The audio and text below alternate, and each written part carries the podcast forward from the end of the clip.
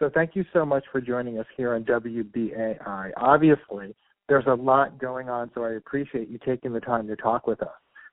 First of all, there are myriad developments each day, and while the mayor is providing the latest updates for us, I don't want to lose sight of the fact that there's considerable fear, in some cases panic, but we don't want people to overreact. So, can you talk a little about the impact this is having on the city and the message you want to send about how the city's administration is handling this? Well, Jeff, you know, we, of course, people are worried about their futures. They're worried about how long this will last and what the economic impact is going to be. But I want people to know that we're going to get through this together. Um, it may be the first time that this has happened in many people's lifetime, but um, you know, it is it is something that we can handle as long as we don't lose sight of, of what's important and take it day by day. I want everyone to know that the city has your back, that the health and safety of, of your family, friends, and loved ones is our most important priority. The mayor is working literally, and his team working literally night and day to make sure that, that New Yorkers uh, have the resources that they need. And we need New Yorkers to guard their mental health just as closely as they guard their physical health. And we're here to help them do that. I recall having lived in New York for about 25 years now and being here around 9 11. I remember how much New Yorkers banded together after 9 11. What are some of the stories you've been hearing about New Yorkers that are, you know, doing something similarly that illustrate the efforts to support others at this time? No, I'm so glad you brought that up. New Yorkers have shown their resilience and kindness time and again through natural disasters like Hurricane Sandy uh, or uh, 2001 when we had the terrorist attacks. We've seen communities come together to raise money, to donate to food banks, run errands for elderly neighbors, and I'm seeing that all over again. Uh, I was just speaking to uh, uh, actually a member of our NYPD who lives in a building where there are many seniors. And what she does is she puts notes under their door offering to you know, go get groceries or do whatever essential errands uh, have to be done, what, you know, go to the pharmacy or whatever is needed. And um, she made she made because she made three runs yesterday. And I think it's that kind of thoughtfulness, that kind of kindness that will help us get through this. When people stop for a moment and think about how can I help other people who are actually having a rougher time than I am? Um, that inclination to reach out will help us get through this more easily. And I have to say, as someone who each day has made a point of going to a local small business in my district, which may not be as possible now moving ahead, but um, I've made a point of supporting some of our local neighborhood establishments. But it's it's saddening that many institutions, many places in our neighborhoods, even some smaller businesses, might not ever recover from this. Is that something that goes through your mind too? Yes, it, it does go through my mind, and and I have to go back to again taking it day by day. You know, do what you can to help others around you. I think that's a great example. Support your small business. Um, get takeout. Get a delivery uh, for food. Do what is uh, essential and allowable um, to help others. And that is all we have control of right now. Um, we, you know, we don't have, we can't control uh, whether there's going to be enough economic relief. We can't, we don't control the treasury. Um, all we can do is take care of ourselves and our loved ones and our neighbors, and and reach out to others. See what we can do to just get through the day, and then get through the next day, and this too will pass. So on Friday, the governor mandated that all non essential businesses and employees stay home, what he's calling pause.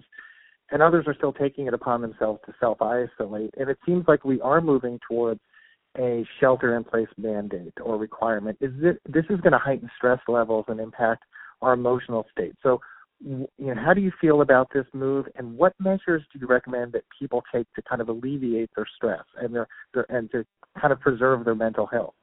I think it's very important for everyone to take time to think about themselves um, every day. Think about how they're doing. Some people journal, which I highly recommend. This is a wonderful time to keep a journal about what you're feeling, uh, how you're feeling about uh, what's going on around you.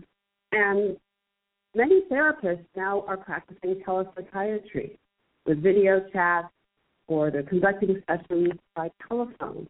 So if you feel like you're at a point where you need help, like perhaps you feel like you want to drink more than you know you should, or perhaps you're feeling self-destructive, or even you want to harm others, you feel like you're being, you know, a little more snappy or verbally abusive to other people, that's the time to reach out and get some help.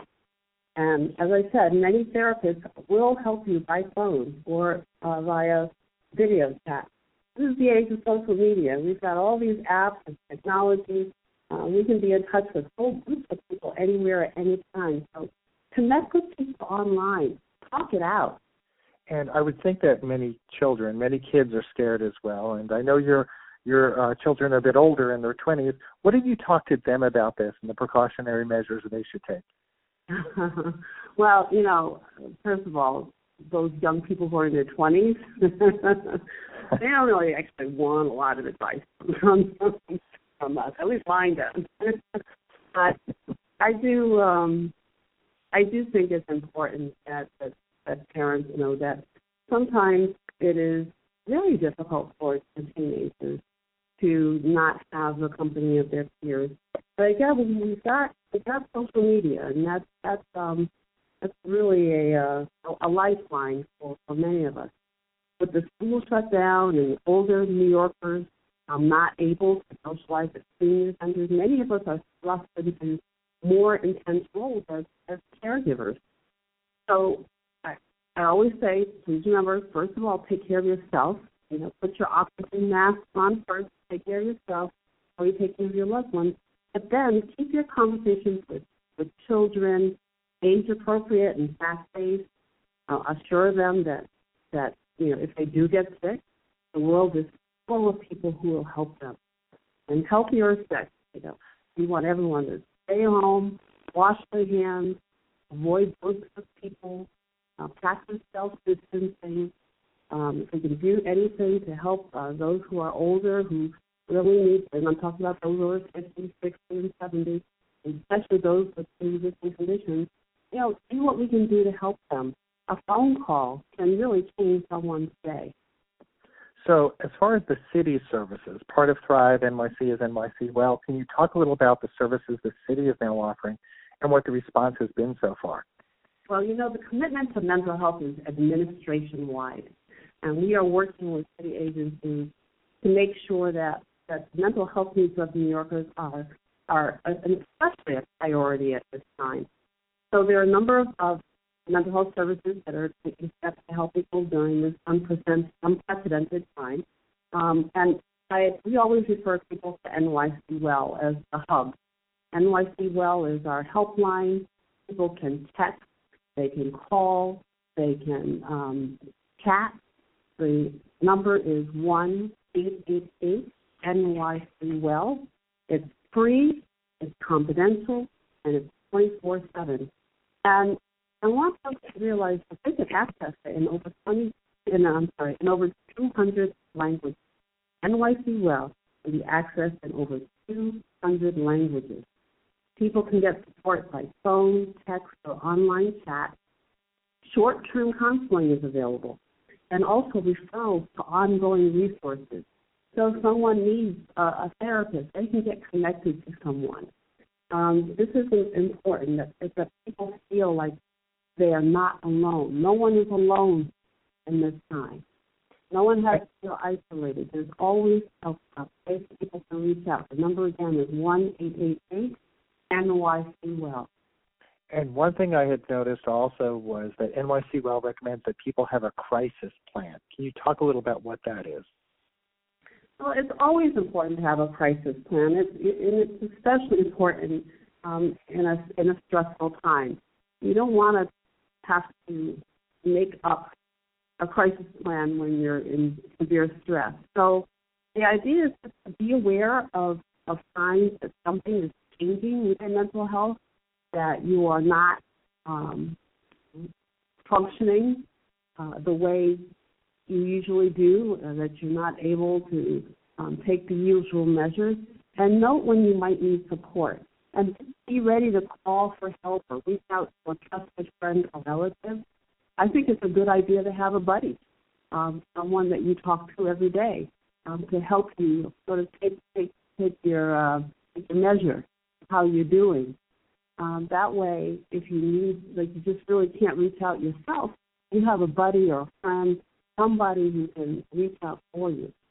And I'm glad you said that because I work with one nonprofit, Alliance for Positive Change, that has a robust peer program. And that is something else that I believe NYC Well or Thrive talks about too the value of peer support at this time. Yes, peer support is really just one of those um, amazing services that I, I think we should have much more of. We do have a number of peers working at um, NYC Well and a number of Thrive NYC programs as well. Peer support means that, that people can get help from a trained individual who has lived experience with mental health challenges. Now that may be a, a substance use disorder or some other type of mental health challenge.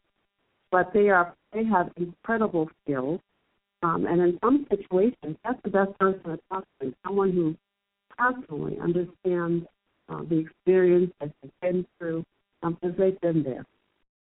And before we close, I just want you to repeat that number once again if anyone would like to call NYC Well. If everyone, if you have a pen, write it down and share this number with your friends, with, with really anyone you're in contact with, because you never know when someone might need to reach out for help. The number is one eight eight eight NYC Well. I'll say that again, one eight eight eight NYC Well. Uh, people can text, they can call, they can chat, um, but just make that call to get connected. So, First Lady, if people want to follow you and get more information as well as go to the website for NYC Well and Thrive NYC, where should they go? People can follow me at, at NYC First Lady. That's at NYC First Lady. You can also follow Thrive NYC on Twitter at Mental Health NYC. That's at Mental Health NYC. And you know, Jeff, every New Yorker should be signed up for COVID text alerts in the city. That's COVID by texting COVID or in Spanish COVID six nine two six nine two. So again, that any New Yorker can sign up for the COVID text alerts by texting 692 692. And they can receive them in Spanish if they text C-O-V-I-D-E-S-P to 692 692. First Lady Chirlane McCray, I want to thank you so much for joining me here on WBAI City Watch.